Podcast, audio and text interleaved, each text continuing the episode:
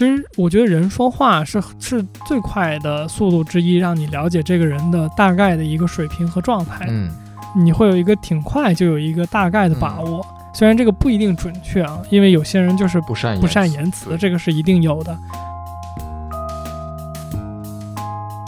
在我的这段时间使用里边，我发现真正会去说话的人没有我想象的的对，愿意说话的人没有我想象的多。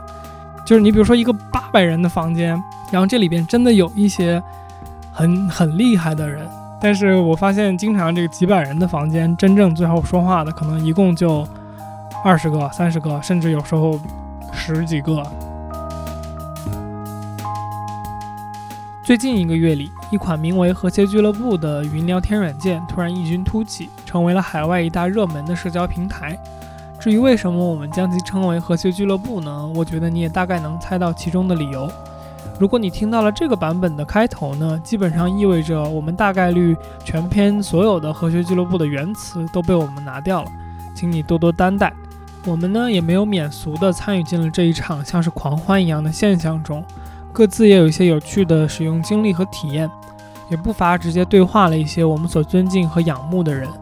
本期内容，我们就来一起分享一下在和谐俱乐部上的所见和收获，以及我们对这种社交方式乃至于如何从中获取价值的一些思考。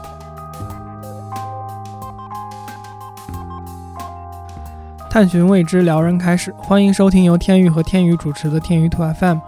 关注我们来收听每两周一次的更新。你可以在 Apple Podcast、网易音乐、荔枝 FM、喜马拉雅、Spotify、Google Podcast 以及其他泛用型播客客户端搜索“天宇兔”，拼音的天宇和阿拉伯数字的二，找到并关注我们。本台的微博、Twitter 和哔哩哔哩账号现已上线，同样搜索“天娱兔 FM” 关注我们，获取更多音频之外的内容。这期是我跟大白讨论一下 Clubhouse，既是一个热点话题，但又不是一个热点话题。我们需要介绍一下 Clubhouse 吗？介绍一下吧。行，还是那就介绍一下 Clubhouse，咱简单的说呗。它本质上是类似于线上的沙龙吧，你甚至可以把它当做某种意义上的工作坊。它是二零年四月份发布的，二一年二月份用户超过两百万，二零年四月发布的，对，挺新的哈。也没有吧。但是你想，最近它我们它进入我们的公众视野是一个最近一个月的事情。嗯，对，也差不多是一个月。它是一月份的时候，那个谁，呃，Elon Musk，嗯我不确定是不是一月份，啊，反正就是最近这几个月，这个 Elon Musk 接受了一个叫 Good Time 的这个俱乐部的采访，嗯。然后这个 Clubhouse 一下就炸了，好像当时就是 Elon 在上面的时候，直接导致了服务器的那个宕机什么的，所以其实一定程度上有一种，嗯，大佬其实有带货，然后导致的这么一个爆发的一个过程。然后特别简单的，我们可能还是得说一下 Clubhouse 的情况，就是基本上意思就是它能够让用户去参与或者开发，不叫开发，开放房间。然后呢，这些房间里边呢分成呃两种角色，一种是呃 speaker，就是说话的这些人，他可以有开开麦说话的权利。第二类就是他主要是听众嘛，没有开麦的权利。嗯如果听众想要去发言，他可以通过举手的一个按钮，然后来通知这个就是管理员吧。嗯然后管理员可以通过同意或者是不同意这个人上变成这个 speaker，就是演讲者。管理员也可以邀请。对对对，呃对。现在来看呢，这个大部分的房间，嗯，会有一个主题，就是基本上感觉会火的房间，至少都是有一个主题的。然后这个主题呢，是在你创建房间的时候去定义的。你也可以去预定一个时间，然后说我要在这个时间开一个 room，哦，还有开一个房间，这个房间的主题是什么？有的，有的，你可以看你的那个 notification center，它好像是会有一些类似于社群的东西。如果你 follow 那个社群，那个社群是可以有这种功能。其实我我我主要是我想聊这个话题，或者说我愿意聊这个话题的原因是，前段时间有个跟我关系很好的朋友，嗯他其实是比我先注册那个 Clubhouse 的。嗯，然后他比我用的时间也长嘛，但是他给我的反馈是他觉得这个 Clubhouse 没啥意思，就没什么劲。嗯但这个和我的观察有一定的出入，所以我就比较觉得可以聊一聊。但我觉得这个东西有意思，一定程度上取决于大家的出发点，就是你到底想拿它干嘛。嗯，对，我觉得这个就如果你想拿它来娱乐，并且让它有趣的话，你很可能有一个前提是你的脸皮要厚，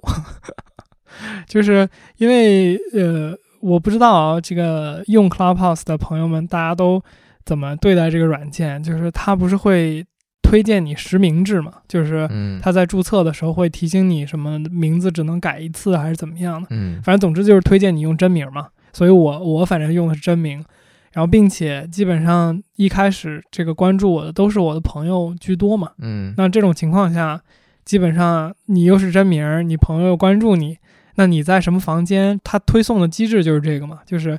如果你的朋友在某个房间，那你就能看到你的朋友在这个房间，然后这个房间就会到你的主页上，基本上是这么个逻辑嘛。嗯，所以就是如果你进了这种就是你懂的比较暴力、比较黄色的房间，which 就是我感觉 Clubhouse 上面娱乐比较多的这种房间，那他就会就那你的脸皮确实就要厚，或者说你本身的人设就就是这种状态才比较合适，要不然的话，我感觉并不太能拿它来娱乐。嗯，可能我们最开始就不是一个纯娱乐的心态吧。说实话，Clubhouse 这种就是聊天儿，和尤其是和完全不认识的人，天南海北的这种聊天儿，可能在我的认知里面更接近于一种，就是它名字也体现了嘛，Clubhouse 更多是一种就是在 club 里面可能喝酒聊天那种文化吧。嗯。我本来也不是特别热衷于这个东西，所以说最开始的目的就是听说有很多有意思的大佬在这上面，所以说就是想听听大佬们都在说些什么，本着这样的一个态度来的。嗯，所以对于我来讲，最有意思的一件事儿，可能就是最近一段时间，我在 Clubhouse 上面看到了，有一天突然看到我的导师进到一个房间里了。对，因为我我在 Clubhouse 上跟我导师互 f 了，嗯哼，我就看到他进了一个名字就很学术的房间，应该是讲呃电影的声音的是应该怎么样去理解，大概是这样的一个内容。然后我就当时也没什么事儿，我就点进去看了看，发现上面的 speaker 都是各个大学的这个教授们和几个嘉宾在聊。特别是华语的电影吧，当然也聊到一些其他的电影，它的其中的声音，其中包括比如说电影本身的这个音乐，还有比如配音，到底是华语的还是粤语的，还是地方方言的这些东西，对于。呃，音像加影像的一个这么一个媒介，它怎么样影响我们对于文化的理解的这样的一个内容？然后当时就觉得挺有意思，因为这种东西原本是你会在一个 seminar、一个研讨会，或者说一个，比如说大家开一个学术会的时候，你会有这样的场景，但是现在有了 Clubhouse。它就突然变成了一个，哎，在在哪儿都可以发生的事情。当然，你如有你也可以说 Zoom 也是类似的，但是 Zoom 毕竟还是，呃，就像比如腾讯会议吧，任何大家用过的都知道是要有一个链接怎么样，然后你还是有一个比较正式的感觉，然后甚至很多时候大家还会要开摄像头，你还得强颜欢笑的怎么样在哪儿。但是 Clubhouse 其实就不用嘛，你就挂在那儿一听，听一下大佬们发言，就觉得挺好玩的。我觉得主要区别是，嗯，Clubhouse 是一个开放空间嘛，然后你说的 Zoom 或者腾讯会议这种软件，它都是封闭空间。就是总之，你不是说自由的能出入的。嗯。但是 Clubhouse 这个状态，就是你只要比如说你朋友进了一个房间，你在主页上看到了这个房间，你不需要被允许进去或者是出去。嗯，对的。对，所以一定程度上。我我对这个事儿的理解是，Clubhouse 本身其实有很多的话题啊，是你不会主动去寻找参与的，嗯，或者说有很多的话题你本身是没有什么机会去参与，可听可不听的，对，这是一种。然后还有一种就是你本身想要去听或者了解的那些话题，但是进入这个话题，如果假设我们说它是一个沙龙啊。假设有一个线下的沙龙，或者是一个线上通过一个封闭的这个渠道去，呃，开展的这么一个沙龙，嗯，你本身获取这个沙龙要开设的信息，这个东西就是有壁垒的嘛。那这个壁垒其实有很很多种可能性，有可能是你需要自己去做这个调查，就是现在都有什么新的沙龙，然后最近有什么新的活动，或者是你本身要在这个圈子里边，你可能会从朋友那里听说哦，最近有个什么展会，展会上面有个什么沙龙，这都是有可能的。但是你懂的，这个 Clubhouse 现在的状态就是你不需要这些东西，就是你直接翻自己的主页，就像你刷微博一样，翻一翻就看到一个，哎，这个东西跟我有关系。尤其是如果你关注的这个人群，就是比如说，假设对于我来讲，我在美国做电商嘛，那我关注了一些跟这个电商有关的人，那他们本身可能是这个电商领域相关的一些知名人物、公众人物。那他所参与的房间，或者说他所开设的房间，本身我可能如果要知道这个信息，是需要去，比如说我在他的网站上面注册他的这个叫什么 newsletter，然后看到他哦，他预告说什么什么时候要有一个什么新的直播活动，然后我还要等在电脑面前，发现哦这个直播活动几点几点开。但是用 Clubhouse 的话，你就很实时嘛，你直接打开，然后看到进去听结束，就是基本上是这样嘛。嗯它我觉得一定程度上是很大的降低了这个成本，就是时间的成本呀，然后这个找到这个东西的这个机会的成本呀，等等这些东西。是的，而且它没有，就像刚才说的，没有那么正式。就比如说以我的语境来讲嘛，这个东西实际上你在 Room 里面的感觉和，呃，比如说你在 Zoom 上看一个网上的一个公开的研讨会是类似的，但是它就像你说的，你可以随时进去，然后随时出来。但是，一般的实际上研讨会呢，都可能标，比如说几点开始，几点开始，然后如果你这个时间没进去呢，就是它都是那种，比如说你进到房间里面，你会进到等待区，然后这个主持人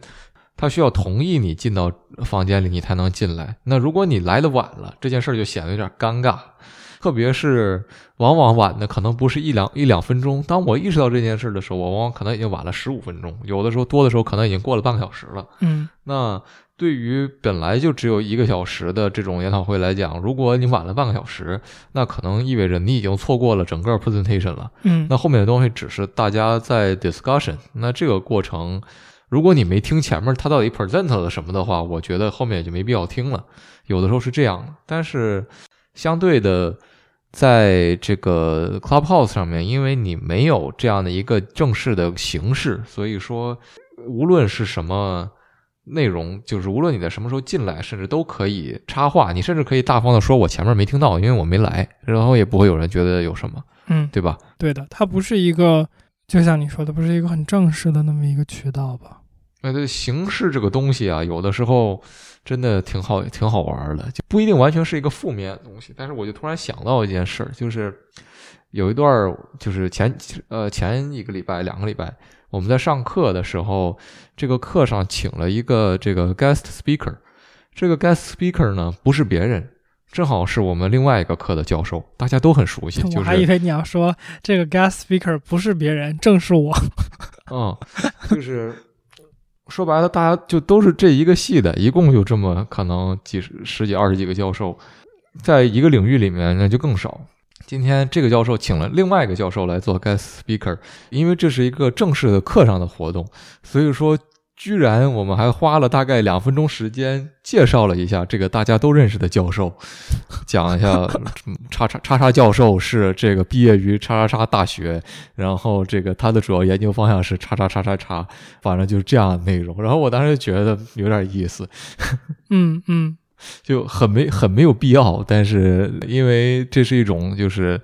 呃给人尊重的方式嘛，所以说也可以理解。嗯，走个过场，走个形式吧。那我们来这个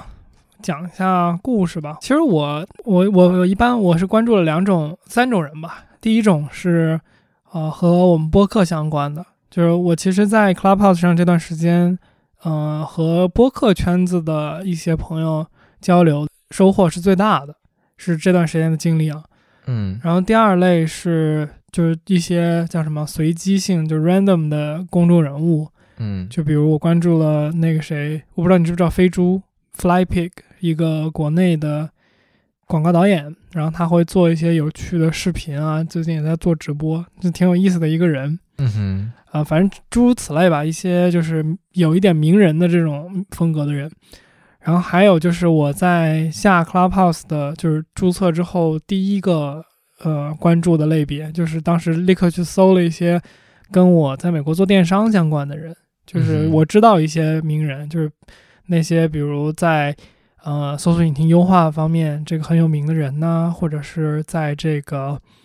呃 Facebook 广告方面很有名的人啊，或者是我用的那个网站的后台叫 Shopify 嘛，然后 Shopify 的一些人呢，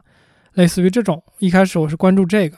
因为其实我们之前在做生意的时候就讨论过说，嗯，怎么说，学习一个东西最快的速度其实是加入这个 community 嘛，嗯。然后这个能带来很多的好处，就是一个是就是这个 know how 嘛，说白了就是知识吧，就是知道怎么做一件事情的这个经历或者说这个经验。嗯哼的重要性是很强的。呃，我们一直其实就没有一个特别好的 community 在在里边，就是这个东西是，呃，老王就是我的合伙人，他原来做鞋嘛，他做鞋的时候就有很好的社区，就是他们当时对于比如说鞋的发售的研究啊，对于机器人的研究啊，呃，当然大这个这呃这种人可能现在会被这个普通买鞋党所唾弃，因为他们是是抢鞋的鞋贩子，但那是值得唾弃。哎，这个，这这不是重点。哎，我觉得这事儿吧，反正就像黄牛一样嘛，呃，一定会存在的，因为有稀缺性。这个黄牛是自然的市场现象。是是是自然的市场现象。作为一个经济学专业，我对这个事儿本身我是不唾弃的，但是那那有人唾弃，我也没有什么办法，我也不觉得他唾弃是没有道理的。但总之就是当时他做鞋嘛，做鞋的这个经历就确实能很大的反映出来一个好的社群的重要性。所以我到 Clubhouse 的第一反应是关注这些人，然后包括关注一些跟这个相关的这种呃类似于群组的那种东西吧，group。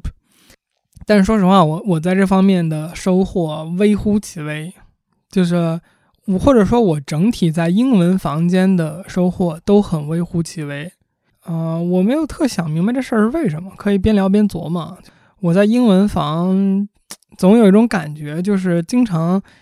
听这些人聊的这些话题，当然有可能是因为，呃，这么说有点不要脸，但是有可能是因为我我本身对我的主业还是比较懂的。就是他，他一般能比我懂这个事儿的人并没有那么多，所以这三种我关注的人吧，呃总结一下，一个是这个呃播客相关的人，然后一个是呃公众人物，然后一个是这个跟我主业相关的做国际电商的这些，呃，我主要收获还是来自于第一种。嗯然后刚刚说完了第三种啊，第三种就是没什么收获，然后英文 英文房整体我就没什么太大收获。唯一的一个英文房的收获是来自于第二类的，就是那个呃关注的名人的这一类的。前一段时间听了一个那个前 FBI 的那种谈判专家讲的一个谈判课，嗯我后来就在那个 Clubhouse 上搜到了这个人，这个人叫 Chris Voss，他在那个上面，嗯、这个事儿倒也不是说都有价值，但是这个事儿就是我觉得一个经典的这种 Clubhouse moment，Clubhouse 的那种感觉的瞬间，嗯就是呃，你之前一直在听一个很有名的或者说很厉害的公众人物去，呃，在一些已经录制好了的、制作好了的这种媒介里边的言辞，它的表达、它的内容，你已经听过很多这种东西了。然后你突然在一个非常非常实时的状态听他表达，嗯就是他会有一种亲近感。然后最后就是播客相关的嘛，嗯播客相关的确实是我自己感觉收获比较大的。然后我其实也有一种感觉，就是 Clubhouse 带来的这种，嗯，对我来说的价值，很大一定程度上是和这个有关的。因为播客的特点，就是尤其是中文播客的特点是什么？就是首先它的受众没有那么大，整体这个行业处在一个很早期的阶段，就是没有那么那么多的从业者，也没有那么多的收听者，就是整体这个市场的盘子就小，所以市场上的信息是很少的，就是信息、知识它都说实话，握在个人的经验里边，就是你现在没有一个什么非常明晰的路径去做这件事情。当这种情况下，就像刚刚说的，他的路径和经验和知识握在个人手里的时候，如何找到这些个体，就成了一个问题嘛？就你怎么去找到有经验的这些人，有知识的这些人？那 Clubhouse 其实提供了一个特别好的渠道和机会，来让这些人碰到彼此，而且它不像一个传统的社交媒体，交流的成本在 Clubhouse 上让我感觉很低。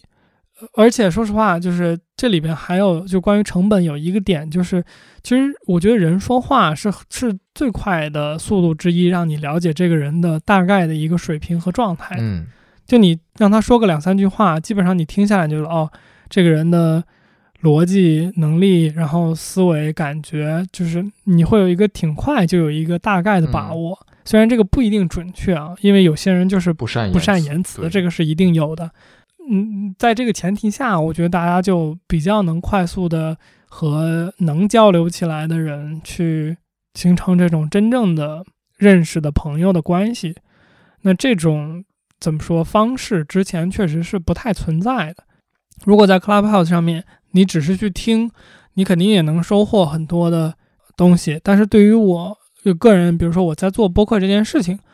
然后这个时候我去 Clubhouse 上面，其实说说实话，我我是带着问题去的。就是你比如说我和一些做得好的人去聊的时候，我我本身是有问题的，我有现成的问题。那这个时候，我与其去等其他人聊到这个问题，那不如我自己把这个问题问出来，然后大家一起讨论嘛。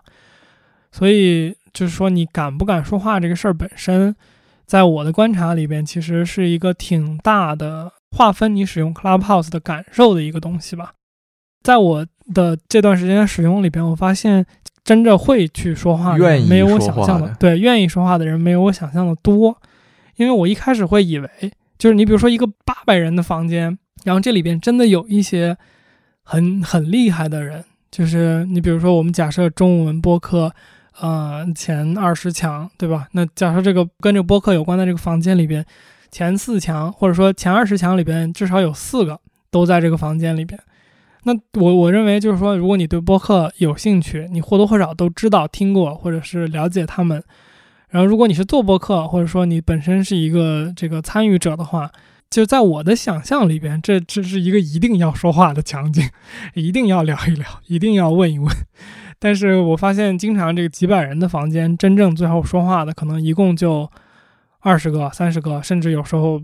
十几个，就是还挺常见的，是这么一个。不说别人了，我觉得我都没有那么强的，一定要在一个 room 里说话的这种热情。就是我后来是习惯了，就是我就这东西，我习惯了之后，变成了一种，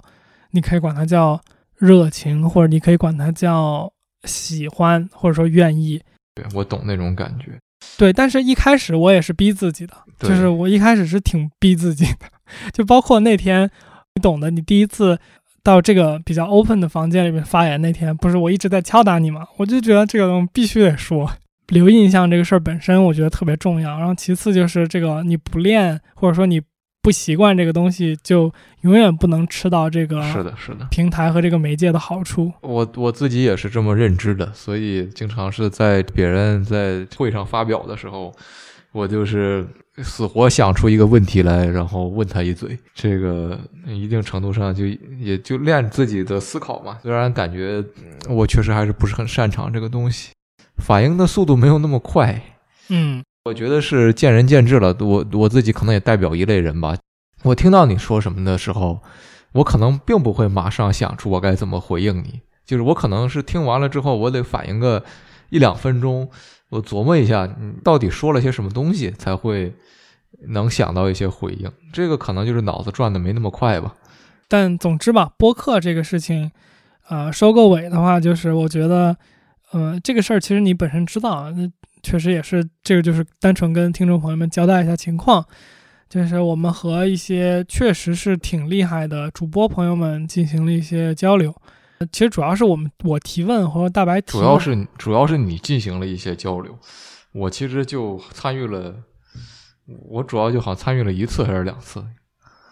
嗯，就主要也是提问吧。呃我其实说实话，我很不避讳的说啊，我我非常的在意这个播客的增长，就是多少人听这个事儿，嗯就是很在意。但是并不是因为说，并不单纯的是因为说，我觉得说有人听才是好节目啊，或者说有人听才怎么怎么样或者什么的，而是我真心的觉得说，如果你要做一件事情，你要做播客这件事情，一共其实呃比较粗略的去看，它就那么几个指标嘛，就是内容的好坏，对吧？听众的量，然后比如说听众的互动的比例，但我没有完全说全，但是你能够其实掰着手指头数出来就那些东西。那我现在想把这件事情做好嘛？那我同意。你说我我我我不在意流量吗？我当然他我妈在意流量了。啊我我也是这个观点，就是你怎么衡量做好，对吧？对，就前先不说你节目质量怎么样，一个假设节目质量同样的东西，有人看就是比没人看好，不是吗？是的，对吧？但是当然了，当然了，大家都说现在是一个流量的时代，就是是献媚这个事情本身是不对。就如果你屈尊于流量这个事情，或许是呃问题更大的。但是在你能够知道你想要做什么的情况下，当然这个事儿本身也是很难的，我们实际上也在摸索。就是在你觉得你的内容对得起自己的情况下，那当然还是越多的人看越好，不是吗？是啊，这一这是一方面，嗯其实另一方面是很多时候流量不只是一个内容问题啊，就是流量的来源或者说流量产生的机制和方式，内容一定占到其中很大的一个比例，这个是无可厚非的。但是很还有很很重要的一些环节，我随便举一些例子，你比如说，假设你是做视频的，你如何去选择你的这个 tag，就你怎么选择你相关的那些，就是应该叫话题标签吧，对吧？嗯，标签儿，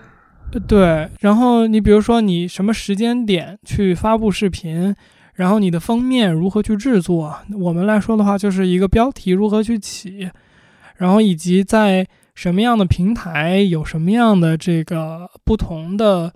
对它的调整，就是你比如说在呃，我随便举个例子，比如说一篇能在小红书火的文文字，就在知乎很可能不能火，对吧？就是嗯这这个东西很大程度上已经嗯甚至是无关内容了，就是它是一个很很运营的问题。所以其实就是我呃也确实这段时间我在那个上面经常会问一些这个很有名的播客的这个主播的，然后或者相关的这些朋友们的问题，就是关于运营，我好奇的，因为嗯，这个行业没有那么的大，没有那么的多的从业者，所以其实呃你是没有办法从一个就是又回到刚才那个话题了，车轱辘话了，就是就是它没有路径嘛，那我我还是要想办法找到别人的经验，然后以它作为一个可参考的路径来进行发展的。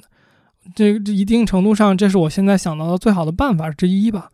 就是还是刚才那个话题的一个延续吧，就是你说的，比如说怎么起个标题，怎么起个封面，那可能一方面，特别就是我最开始也是这样，几年前我在刚开始开始给一些这个新闻平台写稿子的时候，呃，当时我起的标题就按照当时这个我的这个编辑老师的话说，就是一看就是学校里出来的。嗯，我能想象，朋友。这是一个好话，也是一个坏话，就是，嗯，你可以看得出来，我想把我的信息原原本的模样展示出来，嗯。但是一个东西它的信息怎么样展示，有一个就是你需要别人看了才能接受的部分，你标题的信息再多，也不如你正文多。嗯。所以，如果能起一个合适的标题，既不过于的，当然我们就讲的过于夸张、过于低俗，这个是我觉得这还是不好的。但是你能起一个吸引人的标题的同时，让人家点进来看你的好的内容，或者说你的标题如果更进一步，叫既有意思又有内容，或者比如说在一个视频的网站上，你你可以通过标题和封面的组合，你两个东西不一定完全是一样的。虽然我现在我的自己的 B 站标题和封面上的字儿基本上还是一样的。这个是一个可以思考的问题，其实。嗯，是的，很多这些东西是它有很多的方式，就是这些方式都是可以去逐渐的发掘的。呃，我随便举个例子啊，B 站，B 站的这个封面嘛，我记得之前我问过你，B 站有没有测试 A 封面、B 封面这种 A B A B 测试的方式来看哪个封面的这个效果更好？你记得这个东西吧？嗯，记得。嗯，但是你不是说没有吗？当时你就提过没有。但其实这个事儿是可以移到另一个地方去做的，就是点单纯去点击率这个事儿，是有那种专门的平台。这个东西也是我在做电商的时候学到的一些东西，就是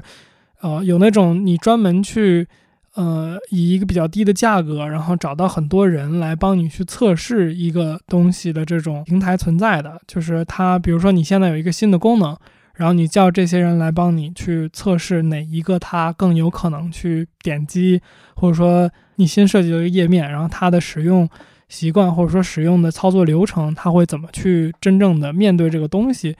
这个都不一定非要在你自己的平台上面去实现。你比如说 B 站没有提供这个功能，你可以拿到一个其他地方去做这件事情，然后拿到那个结果之后返回来到 B 站去做，但是这些东西说实话。它的局限性显而易见。呃，你你比如说我做电商，就是你看刚刚这些信息，我是能够通过这个叫什么开放性的资源和信息，我找到这种经验的，就是我能找到有人写这样的文章，然后或者有人做这样的这个 session，我能看到。但是你相较于国内的播客，你现在就没有这种呃开放信息。我说这不单是一个播客的问题，你在任何的。领域里面，你都会发现中文的开放信息不够多。我觉得，嗯呃，是我我我认可这个东西，但是其实对于所有新的事物都有这个问题。嗯，你可你可以把它说成中文世界里边更常见的一个现象，但是我觉得，就是你所有新生事物都是大家挽起裤腿子过河的这么一个过程嘛。嗯，所以。嗯，大家都是慢慢的去摸索。那可能走第一遍的人知道这个河水有多深，但是他没有找一个这个开放性平台去写一篇文章，说哦这个水大概有多深。那你最快的方式，那肯定就是问问他，哎，前面过河了的那个朋友，你那水深不深？回来会不会死？啊，告诉你啊，应该问题不大啊，请试一试。你这像是那个小马过河的童话故事。对 对对。小马过河的童话故事是不是反过来的结果？下去死了？我忘了，高度不是吧？这也是一个人生启示吧？嗯，当然，你你肯定要有自己的判断，但是就是就是怎么说呢？就是聊胜于无吧。信息这种东西，嗯，你先要有才能用判断，就是你连有都没有，没东西给你判断。如果回到 Clubhouse 的方这个话题上面，最后说一两句的话，就是我一开始用 Clubhouse 的感觉是。Clubhouse 其实它创造了一个有一个英文词叫 FOMO，然后它的全称是 Fear of Missing Out。嗯，这个我之前在房间里边就是在 Clubhouse 上讨论 Clubhouse 的时候也提到过，就它很有强很强的实时性，并且是直播的这种形式嘛，而且它没有录制和保存，所以基本上它和那种约后即焚的感觉是类似的。所以你如果当时不去对话，当时不去全程听，嗯，你之后很可能就没有地方能再找回这一场对话，而这场对话的价值呢，就留在参与者的脑子里边嘛。他这种给你带来的那种，嗯，害怕错过的那种焦虑感，就是人都是担心失去的嘛。你懂的，这个是我们失去的痛苦大于获得的这个幸福感，好像是这么个有这么一个理论。对的，就是我经常前段时间质量或者说价值很高的房间的时候，我也有这种感觉，就是我我甚至时间已经挺晚的了，但我也不愿意去呃退出，我也不就是有点不舍得退出吧，或者说觉得退出了就浪费了很多的机会这种。它是真实的给我带来了这种感受，而，呃，这个东西的破灭也很快。这个东西的破灭就是，你发现它的整体给你带来的价值的效率变低了，这个东西很快就破灭了。或者是它的重复性一旦上升了，也就是说，这个同样吧，也是一定程度上价值的效率变低了。因为 Clubhouse 上大家讨论的问题，其实说实话，经常是会有重复性的。你在一个房间里讨论，发现另一个房间里还有大家在讨论同样的问题，然后过了两天又有个人建房 讨论这个问题。嗯，它的确实，它的它的这个对于你来说获得信息就是什么边界价值的效应就会递减嘛。那这种情况也是一个挺挺直接的，会让你对这个东西的兴趣和这个粘性消失的一个一个场景吧。嗯，基本上是我最近这段时间用 Clubhouse 的一个感觉。嗯，但是我可能确实没有怎么用它去。听就是娱乐方向的电台，什么闲聊或者怎么样的那些那些房间，所以我们肯定讲的内容也不全面。对，肯定不全面。我们俩都没闲聊过，这个对，都是带着问题、带着目的去，都很功利。哎，对了，哎，对了，非常功利。但就是我如果说我们要给一条这个 Clubhouse 使用的建议的话，你会说什么呀？我会说。呆子，快开麦！我觉得这就是就是先把麦打开，先举手，先上去再说。就是这个就是，呃，我记得那谁罗振宇原来说过一句话，就是他在央视的时候，不是一开始是制片人，后来好像做主持人。嗯，他当时就说，这个他认为的正确的道理就是，不管三七二十一，先把胖脸露出来再说。我觉得同样吧，就是不管三七二十一，先举手，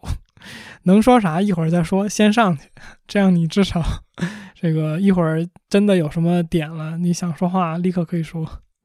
先张嘴，再再想说什么。如果说我要对用 Clubhouse 给出什么建议的话，虽然我自己做的也不好。就是在这个一个房间里去点一点，看看其他的 speaker 他们是干啥的。然后，如果他们有你有意思的这个内有有你觉得你感兴趣的内容的话，也关注一下。嗯，对，Clubhouse 的质量很大程度上取决于你关注了谁。嗯，所以，嗯，找到正确的关注的对象，非常重要的一个提升你使用的体验和房间质量的一个方式吧。探寻未知，撩人开始。欢迎收听由天宇和天宇主持的天宇兔 FM。关注我们来收听每两周一次的更新。你可以在 Apple Podcast、网易云音乐、荔枝 FM、喜马拉雅、Spotify、Google Podcast 以及其他泛用型播客客户端搜索“天宇兔”拼音的天宇和阿拉伯数字的二，找到并关注我们。本台的微博、Twitter 和哔哩哔哩账号现已上线，同样搜索“天娱兔 FM” 关注我们，获取更多音频之外的内容。哦，完美。不错。